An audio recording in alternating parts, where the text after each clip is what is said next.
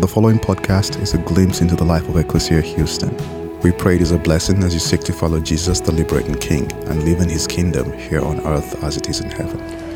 Well, God bless you, Ecclesia 11 a.m. It is a joy to be with you, to worship with you, to raise our palms together, and to teach you on Palm Sunday. This is an important week in the life of the church. This is a week that we enter into, uh, the most event filled and I would tell you the most important week in the life of the church calendar, and Holy Week begins today. And by Holy Week, what we mean is it's a week set apart for us to enter into the story of Christ in a way that I believe, if we do that well, will be different on the other side of it. And so today, part of my job is to invite you into the stories of Palm Sunday and the beginning of Holy Week. And part of what you're going to see in these stories that is really amazing is that all of them are stories of unmet expectation. That there's this sense of expectation of how this thing is supposed to go, and that none of it, not one story in this, meets what people would expect to happen in their lives. And I think for most of us, if we'll get on a gut level honest um, place today, that most of us will begin to lean into this story and see our stories. And the reality is for all of us, our lives have not turned out exactly like we hoped. And I think we're a people, uh, hear me when I say this, I believe we're a people that are addicted to our projected outcomes. We enter into something and we have an idea of how it's supposed to go. We have this idea that um, whether it's the long haul of the story of our life or whether you're just going to go out on a date, those of you that are single, I need to pray for you more often. It's like that's not an easy thing, right? Two people that often don't even know each other and they go out and they both have totally different expectations for what a great evening will look like, right? And, um, and usually what happens on a date, right? Disappointment is usually the result of most dates, if we're honest, right? Most dates end in disappointment. And, and, and disappointment, and that sometimes, like, the guy will be like, I don't know, I feel like I crushed it. You know, I was great. Like, I, I brought flowers, I bought dinner, I was a great conversationalist, right? And she's thinking, like, you talked about your mom way too much. Like, you don't even realize that you have bad breath. Like you don't, there's all these on, she's going, it did not go well at all, right? He's thinking, I'm ready to lean in for a good night kiss. And in these places, right, that we realize like we're, we're just on different pages as to how life will go, um, we've got to deal with, and that's what I believe faith does, allows us to live with the regular disappointment that's just a part of life. Last week, if you were here, and if you weren't, I want to encourage you to, um, to go online and to catch up with uh, some of what God has called our church to do in Venezuela. Um, it's going to be an important part of our mission. It's, in some ways, it feels to me a little bit like Hurricane Harvey, that I believe that every person in our church, I hope you hear this, um, I hope every person in our church feels as though they have a role in helping our brothers and sisters in Venezuela. The need is so great, it's so important that I believe all of our church should feel like I have a connection. Some will go, some will give, all will pray. We're going to find ways to share our resources with our brothers and sisters in great need. And as I was processing, really all week, all I've been doing since I come back, it feels like is processing what I saw and some of the pain and some of the responsibility that we now bear in Venezuela. I was um, eating sushi this week with a really good friend. And I said to him something that I may have mentioned kind of offhanded in the sermon uh, that I said one of my favorite things I did. We did a lot of things, right? We got to be a part of a medical team that were bringing medical care to people in really beautiful ways. We got to feed 4,000 hamburgers to people. We threw this beautiful party. I got to pray with so many people. Um, it was such a gift. But one of my favorite things that I did, I said, was I just, we would walk this bridge where literally it's, it's thousands and thousands of people. It seems like every hour going back and forth across the border. And I just found this older grandmother that's trying to carry back supplies to Venezuela and just pick up her bag and carry her bag for her. And, and I told my friend, I said, I could go there and spend a week and do nothing but carry bags for Venezuelan abuelas, and I would be so happy, right? And um, it, it, was so rewarding. So he asked me, he goes, Well, t- explain to me, like, what was so rewarding about it? And um, I had to think about it, and then I realized what was so rewarding about it really was that when we got to the end of the bridge, and this is where it's like Can't go any further. You're in Venezuela. And gringo pastors don't need to be going into Venezuela right now. Um, this sweet Venezuelan grandmother kissed my face all over and thanked me and told me how much she loved me and how much it meant to me. And, um, and I think one of the reasons I liked carrying her bag is because she was awesome and she was really nice to me. And the reality is, if I spend a week there, you know what? I'm going to carry bags for a lot of people that are just having a bad day. And they're not all going to kiss me and tell me how great they think I am and how much they love me. In fact, most of life sometimes ends up in these places where we do our very best and we don't get the response that we desire, that we often expect, right? I got to do a wedding. One of the things about being the pastor at Ecclesia is I don't get to do as many weddings as I would love to do. Uh, but my f- friends, Bill and Deanna, they got married a couple weeks ago. And I'll tell you, it was so fun for me, in part because they were so grateful I was there. I've done weddings for other people that kind of treated me like I was a waiter that had to be there, and it wasn't as fun. Um, there's part of life, right, where you just lean in. It's like, I love to do the things that um, have the outcome that I prefer. Anybody else? Can anybody else relate to me on it? early in my life in ministry, I think I hit um, at about six months in. I'd been a pastor for six months. And I came to the first real crisis where it was like, do I really want to do this? Um, most pastors hit a little bit of that every Monday.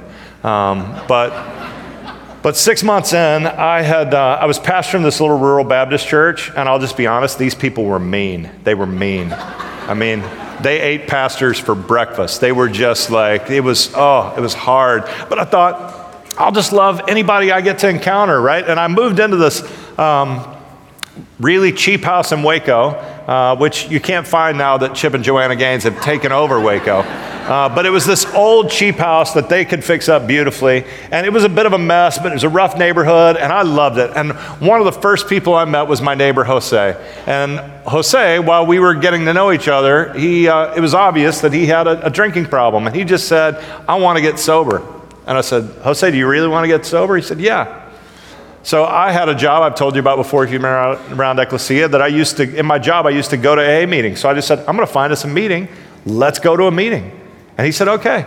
And so we started going to meetings together. And I went to about his first six or seven meetings with him, just to keep him on track. And, and you know what? Jose got six weeks, he got nine weeks, he got 12 weeks, he got 20 weeks sober. And all of a sudden, Jose is working. And I mean, he's funnier than ever. He's so fun to be around. And I'm going, ministry is awesome. Like getting to love people, it's really awesome. And I had a plan for Jose's life. I'm telling you, it was a great plan. And he's getting his life together.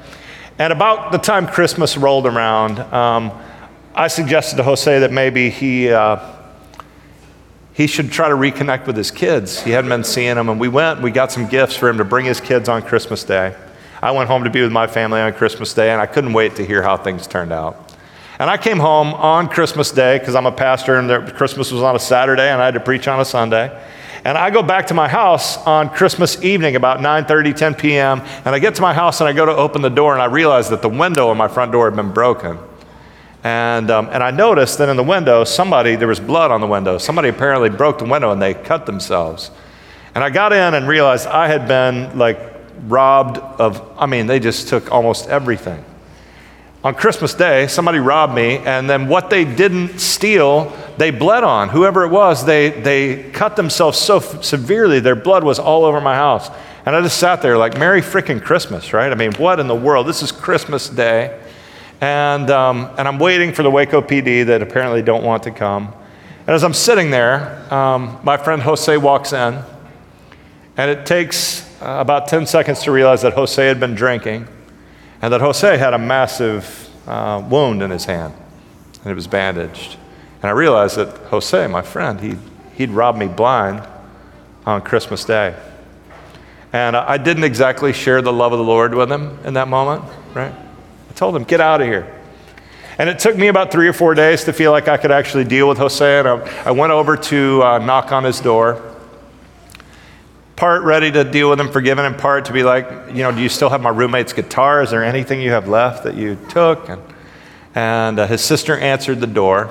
This is a longer story than most sermons. Um, that I offer, but it'll give you some context. And I knock on his door, and his sister answered the door, and she said, Are you a friend of Jose's? Are you here for the wake? And I said, What? And she said, Jose, he died a couple days ago. He, he drank himself to death.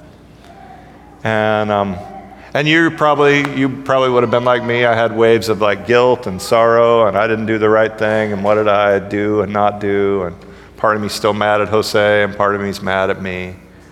But I came to this place where I just want, well, like, I got to decide if I want to love Jesus and serve Jesus when the story doesn't become a Hallmark story. Like, I want all the stories to be a Hallmark story. And the reality is, like, even the best among you, like, none of you are really Hallmark stories, right? I'm not one. Every place in our life, we hit things that we go, this is not how I would have written it. This is not what I would have wanted. And yet, and we're going to learn it in the midst of Holy Week, God tends, tends to lean in most in those times and say, My plan's better than your plan. And what you thought would be this perfect story probably would not be. But I will save you and redeem you, but just not in ways that you would expect. And so, every story we're going to look at today, we're going to begin with the beginning of Palm, uh, Palm Sunday story. Every one of them were confounding and surprising to the people that met them. Now, for many of us, though, this is the reality. I'm curious who falls and what can. How many of you love a surprise? Like, if somebody throws a, a, surprise party and you're legitimately surprised, you're thrilled. How many of you here are those kind of people, right? And how many of you are like me and you're like, don't surprise me for nothing. I don't want to be blindsided by anything. I want to know what's coming at me, right? Um, like, I'd like to expect that there is nothing about life with Jesus that meets expectations. And what we may think is disappointment often turns into our greatest victories. So in Mark chapter 11, this is what we get Jesus has done this amazing ministry. He's been healing people. He's been preaching about the kingdom of God. He's been preaching about justice and a new kind of kingdom and a new kind of life. And he makes his way to Jerusalem for the biggest celebration of the year, for the Passover and he his disciples have left the area of Galilee. And when you leave Galilee, you got this long journey, this long walk, and then you start to go up a mountain. And that's the Mount of Olives. If you've been to the Holy Land with me, you get to that place, and all of a sudden you're looking down on Jerusalem, and it's beautiful. And in Mark 11, it tells us when they had gotten close to Jerusalem, near the two villages of Bethphage and Bethany, and the Mount of Olives, Jesus sent two of his followers ahead of him. They got there, they're right on the edge of Jerusalem. And Jesus tells them, all right, this is entering into G- the last week of Jesus' life. And I want to encourage you this week to read the Gospel of Mark. Most of the Gospel of Mark happens in the last week of Jesus' life. Um, and if you just read it this week, you'd learn so much about what happened during Holy Week. Some of you are like, you already tricked me into reading the Gospel of John during Lent. Now you want me to read the Gospel of Mark. Yes, I do. And you'll thank me for it later. Jesus says to one of the two of the disciples, he says, Go over to that village.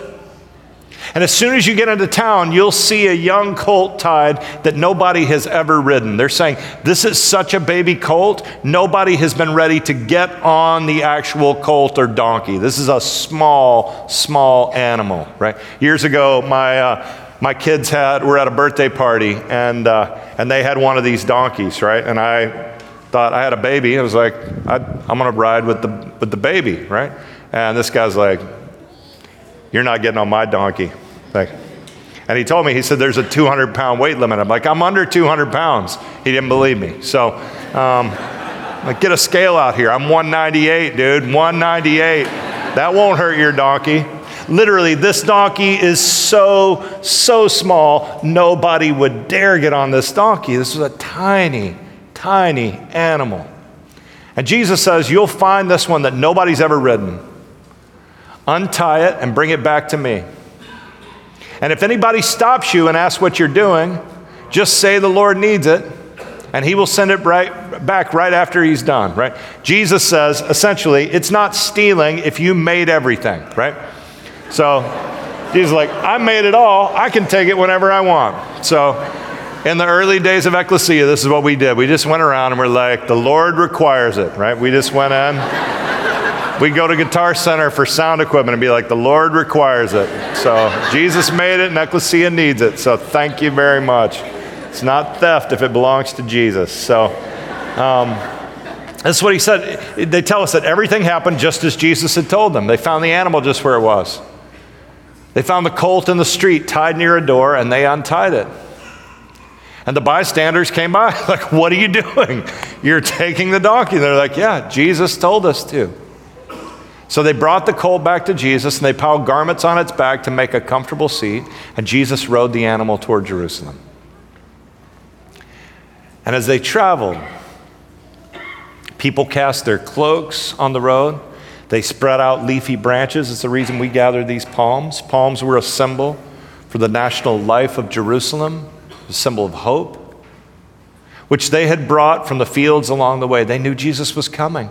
This was Jesus' military parade. This would be common in the day. They're saying, now is the time for victory. And the people walked ahead of them, and others followed behind. And the people were screaming, Hosanna, or rescue us now, save us now. They believed that the hour of salvation, that their time of oppression was finally going to come to an end, and General Jesus was going to lead them into it. Blessed be the one who comes in the name of the Eternal One. And blessed is the kingdom of our father David. David was a great warrior, and they thought, finally, we have a descendant of David that's going to deliver us victory, which draws close to us today. Hosanna in the highest heavens. And to the sound of this chanting, Jesus rode through the gates of Jerusalem and up to the temple. And he rode in on what? A baby donkey. But it tells us that he looked around and he saw that the evening was coming. And so he came, he and the 12 came back to Bethany to spend the night. We're going to talk more about why Jesus stayed in Bethany this week in a few moments. Jesus is ready for his moment of triumph. He's headed to Jerusalem and he rides in in his military parade. Not on a great war horse, but on a baby donkey. Literally, all of Jerusalem would have been like, wah, wah. Just like, are you, we're, how are we going to win when the general is on this? This donkey may not make it to Jerusalem, right? It's, it's like Kim Jong un doing his big military parade where he's got everybody out there and all the missiles, and, and he comes out with a broken water pistol. He's literally like, We're going to win with that? And Jesus is beginning to say, right? Victory doesn't look anything like what you think it looks like. The way that we're going to win is not in any of the ways that you've expected. Now, Ecclesia, your life is the same. What you think is victory in your life is not the way that Jesus defines victory. So from there, he goes back to Bethany and Bethphage, and he stays for the night. The next day they get up and they make their way in. This is one of those passages, if you just read this on your own, you don't have any Bible commentary, sometimes you just read, you're just like, what is going on with Jesus?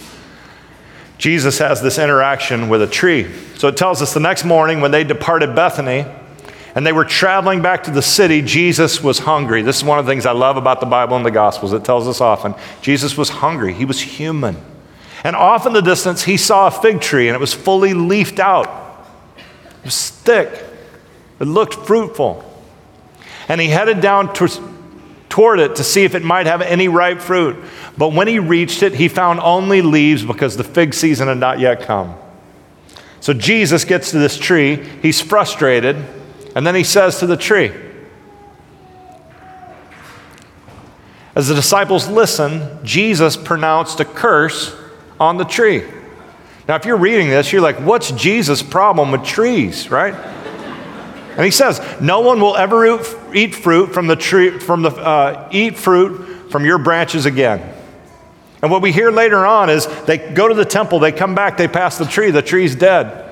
And many of us are like, I like trees. Some of you live in the woodlands. They love trees in the woodlands. Like they're everywhere. They cover their signs, they never cut down any trees. Like, why didn't Jesus from the woodlands? Why didn't he like trees like the rest of the people, right? Now, Jesus' beef is not with trees. Remember, Jesus, when he walks along the road, what's he looking for? He's looking for a chance to teach, right?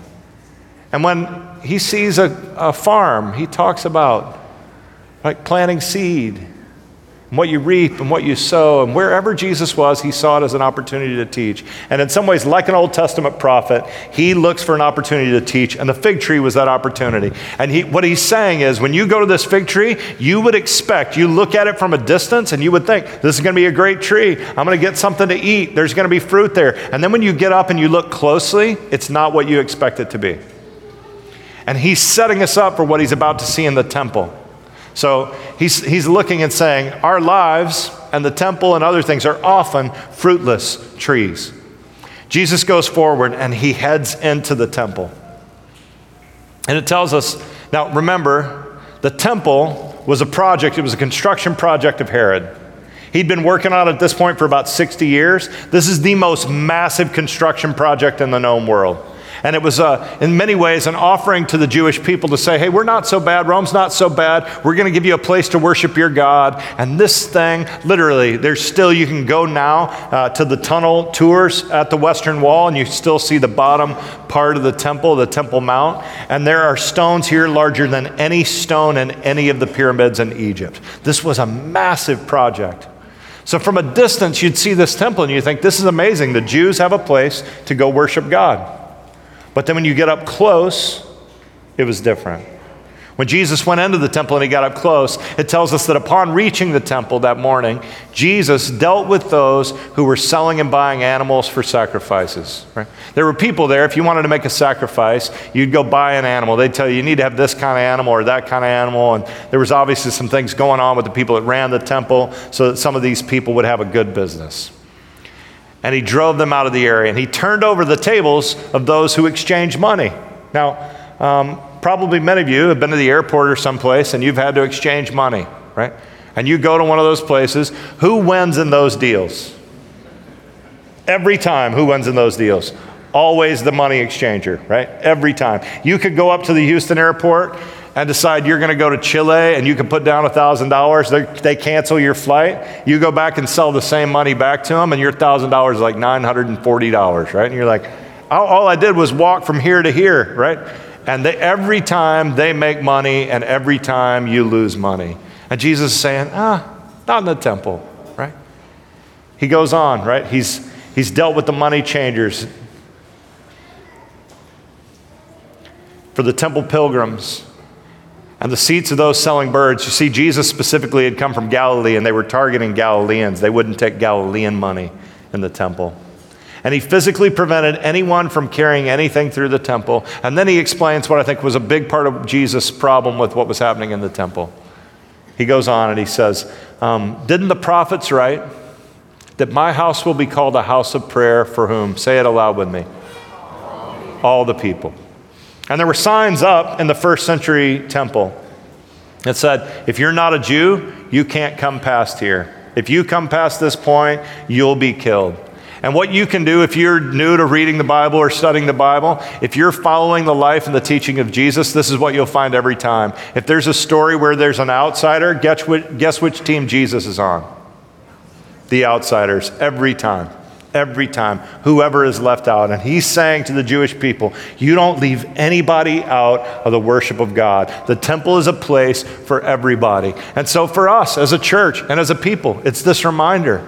It's one of the great things about having a church in the most diverse city in the United States that the church is to be a place where those who follow Jesus welcome everybody, rich and poor, everybody in every part of life. And he says, this is a temple for some. When he got close to it and he inspected the fruit, he said, This is not what you would expect. So Jesus leaves that place, and what we hear then in Mark 14, I'm just trying to give you a few little stories, and then I'm going to share with you a few things I'd like you to think about uh, in this journey. Imagine you're Jesus. Everybody wants your time and attention. You're the most important rabbi around. People have heard stories of your healing.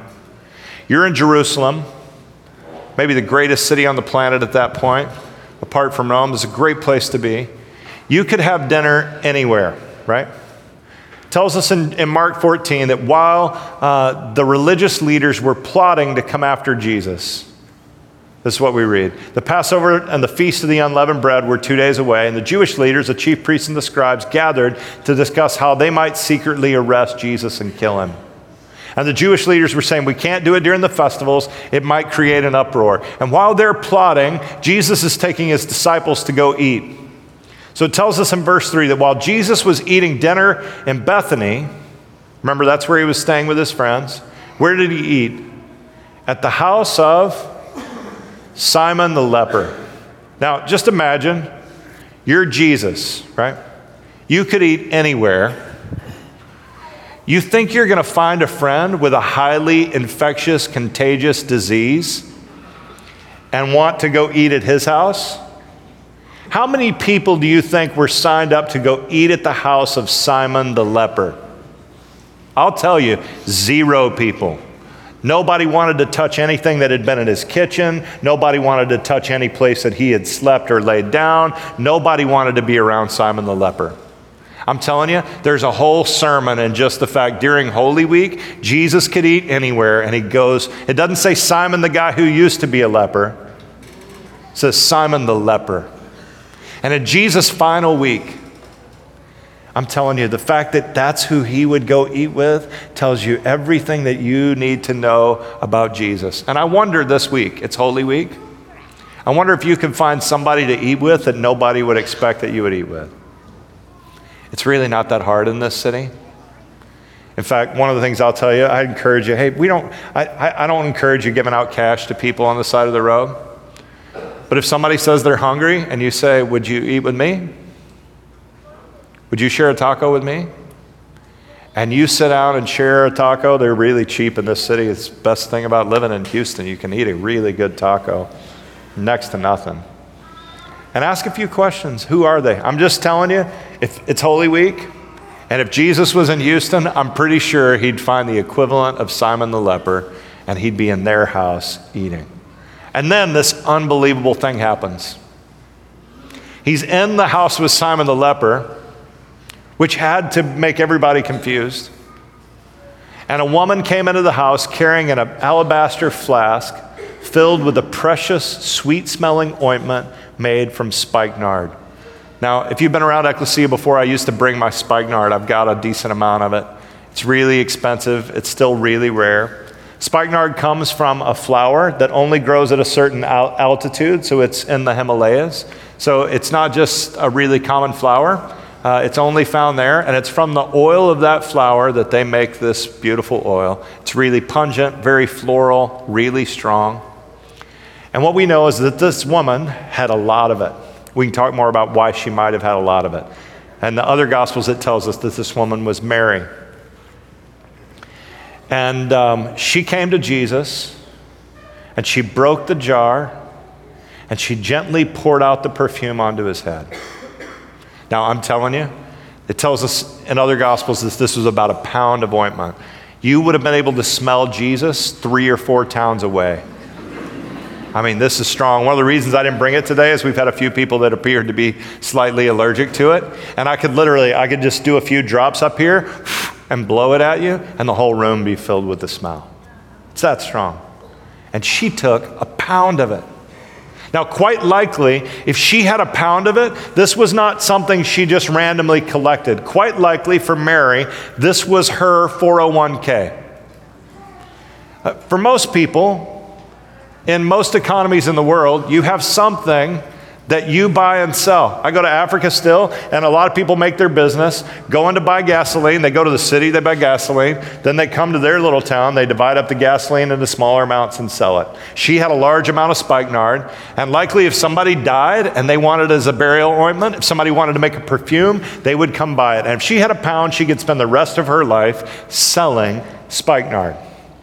But she takes it and she breaks the thing open and she pours it out on Jesus. And some of the people around them, the table, they were troubled and they grumbled to each other. One, they're like, this is really a strong smell. and two, right? Why did she waste this ointment? They're like, literally, that's a whole retirement. We could have sold this ointment for almost a year's wages. So I don't know what you would think of as a common or an average year's wage, but let's assume in our culture that it's somewhere between $35,000 and $70,000 the equivalent today, right, of a year's wage, a $40,000 gift, and she pours it out on Jesus' head. They said this could have gone to the poor. And their private concerns were turned into public criticism against her. She gives this huge gift to Jesus, and everybody's mad about it, except for Jesus. And Jesus says, Leave her alone. Why are you attacking her?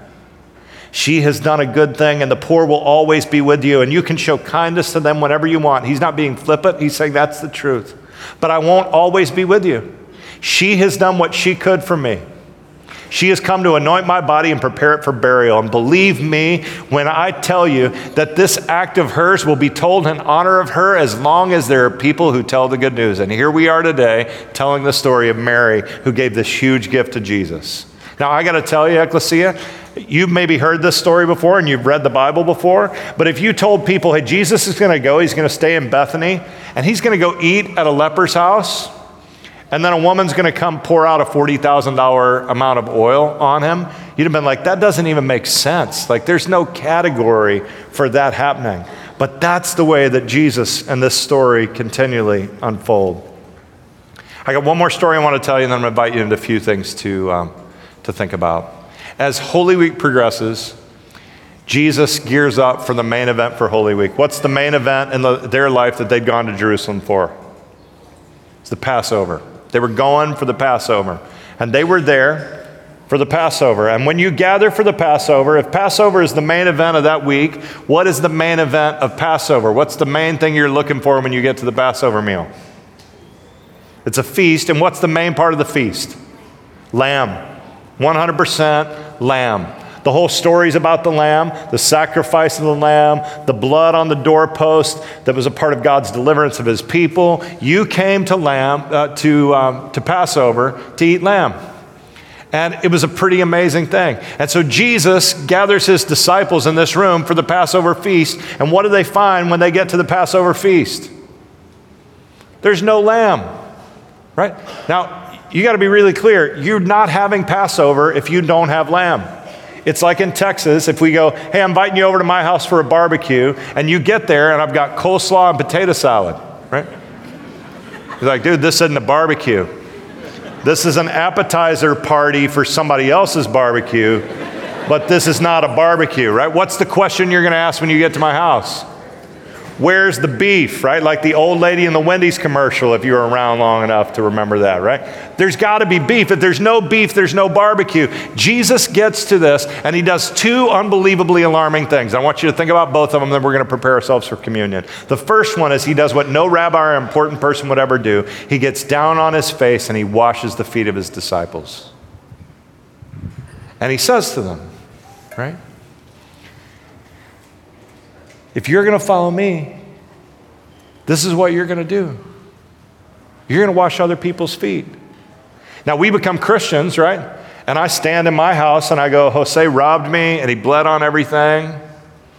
And I signed up like to have a heroic story. That's what I signed up for. I wanted Jose to have this great life and for me to get to pal around with him and see this restored, beautiful thing happen. And Jesus just said, I just asked you to serve. I asked you to get down on your face and in the dirt and serve. I didn't tell you how the end would come. And Jesus gets down and he washes their feet and he says to every one of us, So you're going to be a servant? Because if you're not going to be a servant, don't tell people you follow me. You got to be willing to be a servant. And then, when they don't have lamb, and this is the thing about the lamb. So let me tell you a little story if you're a Jew and you're going to Passover in Jesus' day in the first century. When you show up, you would want, if at all possible, you want to celebrate the Passover in Jerusalem. It'd be the place to be. Now, you got so many Jewish people, not everybody could go to the temple to sacrifice the lamb. You would take the lamb to the temple, you'd bring that lamb in, and the priests would then slaughter the lamb. They would skin it, they would take parts of it for themselves, they would have their own little priestly barbecue, and then they would send you out with the bulk of the lamb. You'd throw it over your back, and you'd head back home. Now, you can imagine not every person could go to the sacrifice. But every person, just like here, if we said, hey, how many of you have sinned this year? Right? If your hand doesn't go up, you're just lying, which is the next sin. So now you've sinned, and now you got to deal with that sin, right? All of us have sinned. If they're making a sacrifice for their sin, every person would be like, well, I need to be there so that my sin can be atoned for, right? Makes sense. But not everybody could be there. So this was the understanding if you were a Jew at Passover that all who eat the meat of the lamb participate in the sacrifice. That as soon as you eat the meat, you're a part of the sacrifice. So it's alarming for Jesus and his disciples that one, they don't have lamb because you want to participate in the sacrifice. And even if you weren't there, if you eat the meat, you're a part of the sacrifice. And then Jesus does something nobody could have imagined. He took the bread and he talked about it the way you would talk about the lamb. He said, This is my body. It's been broken or sacrificed for you. And all who share in this body, in this bread, share in the sacrifice in the same way you'd think about the lamb. And then he took the cup, said, This is the wine. This is my blood shed for you. And he talked about it the way you'd talk about the lamb. He said, All who share in it will share in the forgiveness of the sacrifice. And Jesus is saying in this meal, if you follow me, you're going to be a servant. And if you join with me, you're a part of my once and for all sacrifice for all people in all times and in all places, and the world will be a radically different place. Now, not a single one of those disciples expected to show up at that dinner and hear any kind of meal like this. This is not what they expected. But God's plan is a lot better than their plan. I want to ask you, I'm going to share with you four things I want you to pray about this week. I want to ask you to pray for uh, an ecclesian that's at a similar place, that he'd go, Hey, my life's at a place that this is not what I would have chosen or expected, um, but I need God to show up in some really beautiful ways. So uh, we have a long-time uh, ecclesian, our dear brother Daniel Capes. Daniel uh, has uh, been a part of Ecclesia probably now for 15 years. In September, he got his dream job, and uh, Daniel is a creative nerd in the best sense of the word, and his dream job was to get to help design video games. And he got hired by a great company in California to go do that. As a pastor, when you get send people off to do their dream, it's pretty fun, right? So we get to send Daniel off and like go crush it and have a blast. And just a few weeks ago, this is uh, Daniel's wife Janelle, and their little boy Toby. Uh, Daniel was uh, diagnosed uh, with a really difficult kind of cancer. It's just a really difficult one for his age. And they removed a massive tumor in a lot of his bowels, and he's currently in the hospital and just facing a tough battle. And if you can imagine, if you're facing a tough battle and you just moved to California and you don't have all your church community and your friends and your family, you're just at a bit of a loss. So, one, I want to ask you to pray for him. Two, at the table on the way out, we're going to write some notes for Daniel. I'm going to hand deliver those to him in California. And um, if you'd take a minute and just write a prayer for him, we believe in you. We're praying for you. You got this. God's going to see you through this. Um, we think that would be a really great gift. This is not how Daniel expected this part of his life to go. Uh, and yet we're going to lean in with him and trust. And we believe there are beautiful things that happen in that. So, four things I want you to think about as we come to communion and you think about Holy Week that, are, uh, that stand out to me in this story. The first one is that uh, this story with Mary to me, redefines any of my previous, previous understanding of generosity.